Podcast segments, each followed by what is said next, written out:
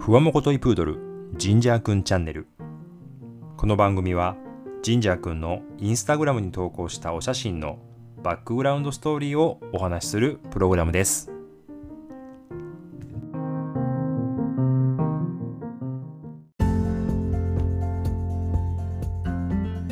皆さんこんにちは。ふわもこといプードルジンジャーくんチャンネル第40回目の配信となります。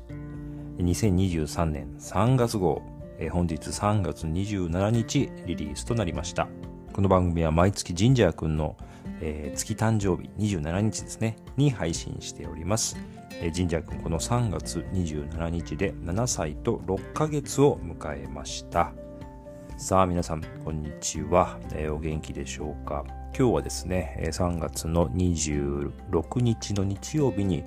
収録をしておりますが、まあ、あいにくのね、東京はお天気でございます。えしかも昨日からですね、結構気温が低くなっておりまして、またちょっと冬がね、逆戻りしてきたなという感じです。まあ本来であればね、先週桜のえ、一応満開の宣言が出ましたし、え、今週末お花見にね、え、行きたいなというふうに思っておりましたが、えあいにくのお天気ですので、え行けないという状況になっております。まあ東京以外のね、皆さんはもしかしたらお花見に、行かれてる方なんかもいらっしゃるかもしれませんが、はい。また、えー、もうね、年度末ということで、えー、先週金曜ぐらいですかね、なんか近くの、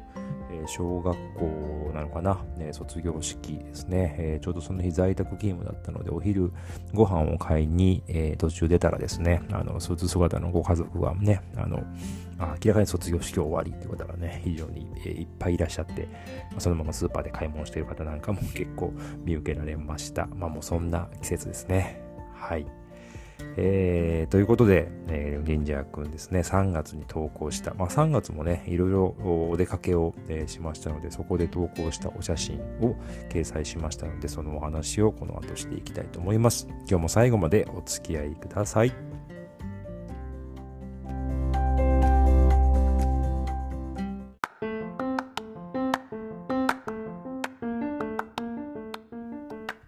今月のジンジャーくんのコーナーへ参ります。えー、前回ですね、3月、2月の27日にですね、配信して以降にですね、投稿したお写真のお話をしていきたいと思います。えー、3月はね、3枚しか実は投稿してなかったんですね。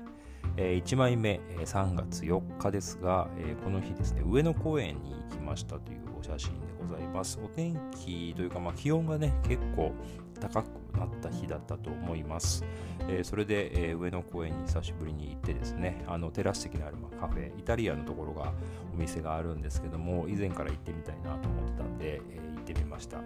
あ、そこ、やっぱりね、テラス席やっぱワンちゃんがね、非常に多かったんですけども、あのまあ、ちょっと思ってたほどではなかった。まあ、ピザしかね、ないというところが残念でしたけども、まあ、テラスでね、あの目の前でパフォーマンスやってる人とかいらっしゃいましたし、あとはまあ外国人のね、観光客の方なんかもいらっしゃいまして、あのかなり上の声に祝っておりましたということでございます。えー、その中でですね、あの、西郷さんの銅像がね、あるじゃないですか、有名な。えー、そこで私も、あの、ジンジャー君と、あの、ね、西郷さんの銅像のような写真を1枚撮らせていただいております。これ3枚目に載っておりますので、ぜひね、そちらもスワイプしてご覧いただければなと思います。続いてですね、3月19日ということで、えー、ちょっと空きましたね。2週間ぐらい、1、2週間か空きましたけども、えー、これはですね、あのこの日も雨だったんですけども、雨が止んでですね、少し、えー、暖かくなりましたということで、えー、お花屋さんのカフェに行ってきましたということで、こちらは、ねえー、川川口市にありですね、埼玉県の川口市にあります、えー、カフェ、まあ、お花屋さんがやっているカフェなんですね。ブルーミーズさんというところでございます。こちらもあの店内の一部のエリアにですね、テラス席がありまして、こちらワンちゃん OK ということで、えーね、2組ぐらいワンちゃん連れの方がいらっしゃいましたが、あの店内はですね、非常にもあの、うんお花がね、いっぱいで、えー、かなり映えるような雰囲気のカフェでございます。あの食べ物とかケーキとかもね、いろいろ用意されておりますので、またちょっとね、ちょっとあの、行った時間がかなり遅めだったので、もうケーキとかも、えー、残っているものが少なかったんですけども、え次回はですねもう少し早めに行って、えいろんなケーキとかね試してみたいなというふうに思いました。はい、そして、え3枚目こちらが3月のですね21日に投稿したお写真です。この日祝日でしたね。えー、まあ、ふるさと納税今年もやっておりますが、今年はですねあの何箇所かこうやっててですね、えー、フルーツが今回投稿したんですけども実はあの紙類トイレットペーパーとか、えー、ティッシュペーパーとかね今結構どんどん値段が上がっていっているので、えー、これもあのぜひふるさと納税でやった方がいいというような、えー、お声をいただいたというかちょっと見ましたので、えそれも今年はやってるんですけどもあの一気にまとめてくるのであの非常にかさばって邪魔ですね。ただまあ、あの今値段がね、どんどん上がってますし、こまめに買いに行かなくていいという面では、あの紙類もね、非常に助かっておりますけども、はい、で、えー、今回こう投稿したのは、あのシラヌイでですね、えー、みかんですけども、えー、今年は福岡県の八女市さんに、え、寄付をしております。年間10回のかな、はい、あのプレゼント、返礼品が届くというもので、え、今回は知らぬいが届いております。神社めっちゃ見てますね。白の湯好きですね。あの、まあ、みかんがもともと好きなので、あの匂いに誘われて、あの、来た瞬間からもすごく嬉しそうですし、あの我々が食べるともう気づくみたいでして、えー、くんくん言ってくれくれっていう感じですけども、はい、ちょこっとだけあげております。はい、来月あたりそろそろ、えー、いちごかな？福岡なんで、あまおうが届くみたいな予告が書いてありましたけども、うん、あの楽しみです。まあ、今月ちょっとこの3枚だけだったんですけども、えー、あとストーリーズもですね、まあいつものように、えー、いろいろ上げておりますが、ストーリーズもですね、えー、そうですね、何か面白いのあげたかな。まあ、上野に行った時の、えー、お写真ですとか、あとは上野公園です。あの地面というかですね、そこにこう水でアートみたいに描かれている方がいらっしゃいまして、まあ、鬼滅の刃の絵とかトトロとかですね、あのディズニーのキャラクターとか、そういうのを描いている方がいらっしゃいましたというお写真ですとか、あとなんか寝てる写真が多いですね、見たところ。うん。はい。で、たまたまあの3月21日の過去の投稿みたいなのが出てきたので、えー、それをあの、まあ、ツイートっていうのは、なんていうのかな、リポストっていうのかな。はい。えー、3年前も上野公園に、ちょうどね、コロナが始まった頃ですけども、その時は自転車に乗って行ってたみたいです。そんな思い出の写真なんかも載っております。ちょっとこの頃ね、アレルギーだったんで、目の周りがやっぱ若干赤いなっていうのが、えー、見てて思い出しますけども、まあこういうね、あのストーリーズなんかも過去の投稿のおすすめがちょろちょろ出てきますので、まあ面白かったらリポストね、ちょこちょこやっていきたいなと思います。あともう一つ3月25日に投稿したもので言うと神社が食べているあのパーフェクションという、えー、ドッグフードがあるんですね。これあの普通にはなかなか売ってないんですけどもあのトリミングサロン、まあ、の神社の、えー、オーナーさん？オーナーさんっていうか、えー、ていうんだろう。えっ、とブリーダーさんか。からおすすめされてずっと子供の頃から食べてるんですね、えーまあ、便も非常に、少なくなりますし吸収力が高いということでね、えー、ずっと食べてるんですけども最近ちょっとこのオーストラリアで作ってるんですが工場の設備が壊れたのか工場移転するのかわかんないですけどもあの粒がね、えー、変な粒が混じってるんですよね。不揃いな粒が混じってたりとかあとは輸送中に動くそのうん粒が不揃いなんで、えー、擦れるみたいで粉がいっぱい入ってて粉っぽくなってたりとかあとはなんかもうそもそも匂いがねすんごい臭い。ということで、えー、なかなか神社も食べませんということで、えー、今困ってるんですけどもまあとはいえ食べさせなきゃいけないのでちょっとふりかけをかけたりとかですねチュールを添えたりとかしてあの6キロ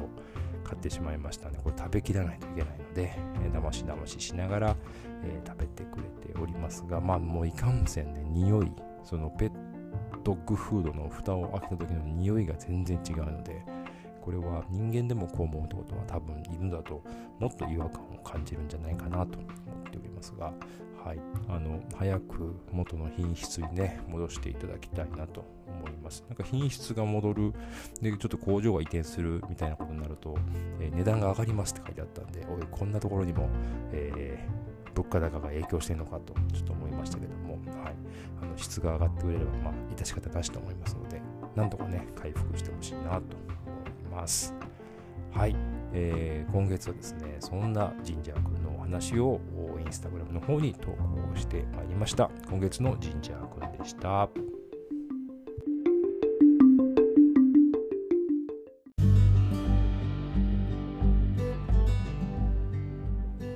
さて3月はですねもう WBC 一色でですねもう日本中が大盛り上がりでございました、えー、前回少しお話ししたかもしれませんが、えー、3月10日のですね韓国戦